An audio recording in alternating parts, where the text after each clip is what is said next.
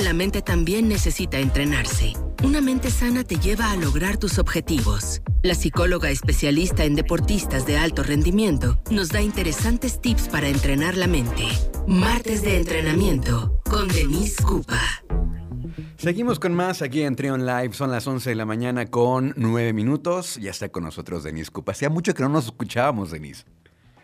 Ya sé, Luis, hace mucho que no nos, no nos podemos conectar, pero bueno, aquí ya estamos listos. Oye, eh, pues en esta, esta sección, para quienes la escuchan pues seguido, eh, hablamos de temas de psicología, del comportamiento humano, cosas bien interesantes. Eh, de salud, de, salud mental también, que es un tema también fundamental en esta sección. Pero el día de hoy, Denise, te quisiera preguntar, em, en todo esto que hemos platicado, pues hemos platicado de muchísimos temas que tienen que ver con la psicología, con algunos trastornos.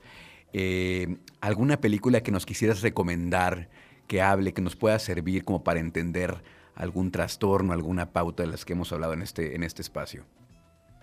Sí, claro. Eh, de hecho, creo que se me ocurre una película que es, está muy buena, ya tiene algunos años, quizás algunas personas ya la conocen, y quien no, eh, creo que es una buena oportunidad de que la puedan ver para que empiecen a, reflexionar acerca de algunos temas que voy a ir mencionando. Pero la película se llama To the Bone, está en Netflix, me parece, y, o hasta el hueso, hasta los huesos, la traducción en español, es con Lily Collins. Y y es muy buena porque, bueno, esta, esta película, digo, no voy a spoilear ni nada, pero simplemente es la historia de una joven con anorexia que comienza un tratamiento y, te empieza como a, te empiezan a plasmar y a presentar como todas las situaciones familiares, de amistad, del círculo cercano, y empiezas a ver y a entender la importancia y la influencia que tienen todos estos factores para que una persona sea em, más propensa incluso a, presentar este tipo de problemas psicológicos, en el caso de, la película, pero relacionados a la alimentación, ¿no? Em, nada más diré eso, pero creo que es una oportunidad para, también hablar incluso, Luis, de, algo que ya en ocasiones hemos mencionado, de, esta, pues esta, este interés constante de las personas y, eh, eh, para buscar un cuerpo delgado, ¿no? El, cuerpo perfecto, la figura estilizada, perfecta, delgada, pequeña. Y, fíjate que, bueno, esta película es de 2017, me parece. Y, pasó algo muy interesante porque, digo, yo cuando salió vi varias entrevistas y todo de, de la protagonista y mencionaba cómo ella mm, pensaba que era muy, muy, muy importante verla o una una película necesaria, porque ella decía que en una ocasión este, salió así de su casa y que se encontró a alguien que conocía desde hace mucho tiempo y en plan de que la conocía desde hace muchos años, ¿no? Y que le dijo, oh, wow, o sea, ve, eh, look at you, ¿sabes? De que, oh, mírate, o sea, ve, ve cómo te ves, ¿no? Pero en plan haciéndole como ese, ese comentario como de que te ves increíble, porque Lily Collins tuvo que bajar más de 10 kilos para esa película. O sea, tuvo que bajar muchísimo de peso eh, para representar a este, este papel. Y, era un, o sea, tú ves fotografías y de verdad digo, vean la película y se puede ver muy, muy claramente cómo realmente bajó muchísimo de peso. Obviamente esto lo hizo con profesionales y todo para poder hacerlo de la manera más saludable porque iba a representar un problema de salud, ¿sabes? y eso es hasta irónico, pero ella decía en esa entrevista que justo era muy necesaria el ver, necesaria esta película porque el recibir tanto halago, ¿no? De personas que te ven y que dicen, oye, ve, ve cómo te ves, te ves increíble, espectacular, ¿cómo le hiciste, no? De cómo le hiciste para bajar tanto de peso. Y es como de, oye, me estoy preparando para representar a una persona con un problema de anorexia, ¿sabes? Sí, sí, sí. qué fuerte. a mí cuando... La gente lo veía como un halago, pero realmente ella estaba interpretando a una persona con una situación difícil, una situación complicada. Exacto. Claro. Ajá, o sea, por, cosas como esas, mm. ¿sabes?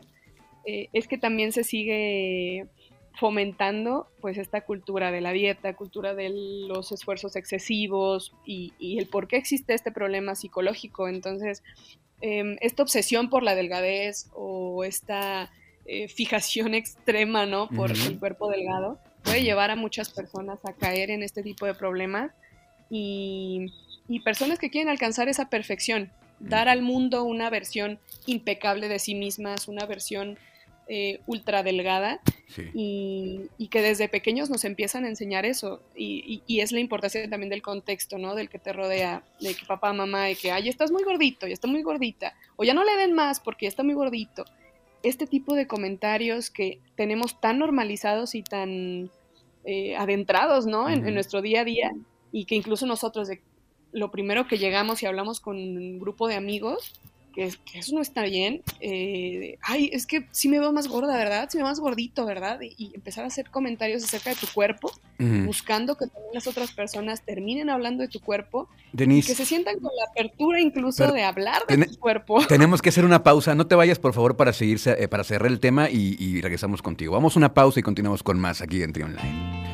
Seguimos con más aquí en Trion Live. Estamos platicando en este martes de entrenamiento con nuestra psicóloga de cabecera, Denise Cupa, y nos estaba platicando acerca de esta recomendación que nos hace eh, de la película To the Bone, hasta el hueso, para pues comprender un poco, eh, pues este, ¿cómo se podría llamar? No quiero pecar el, término. ¿Es un trastorno? ¿Es una pauta eh, acerca de la anorexia, Denise?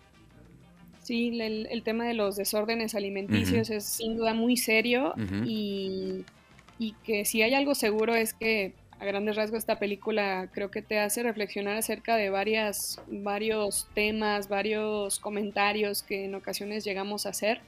Y si bien em, lo, platicábamos, pareciera que, actualmente ya como que ya no se habla mucho ¿no? de ese problema. Pareciera, y digo pareciera, ¿no? Porque anteriormente pues así había blogs, ¿no? Eh, donde el famoso Ana y Mía, este, donde hablaban de consejos para personas anoréxicas y con bulimia, de mmm, cómete, mastica un chicle si te da hambre, em, de después de comer ve y lávate los dientes para que no sientas el, sabor y, todo este tipo de recomendaciones se daban a personas, eh, se daban en, blogs, ¿no? De personas con anorexia que, recomendaban cómo ser anoréxicos, ¿sabes?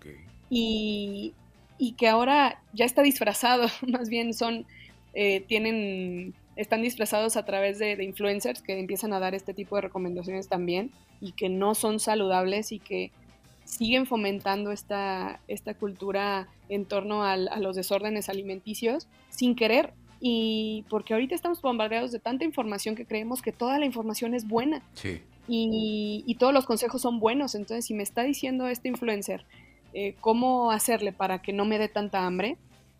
Imagínate llegarle con ese tipo de información a una persona que, que, tiene un problema de anorexia. Por supuesto que no es lo más ideal, entonces siempre tener como mucho cuidado en esa, en esa información que consumimos.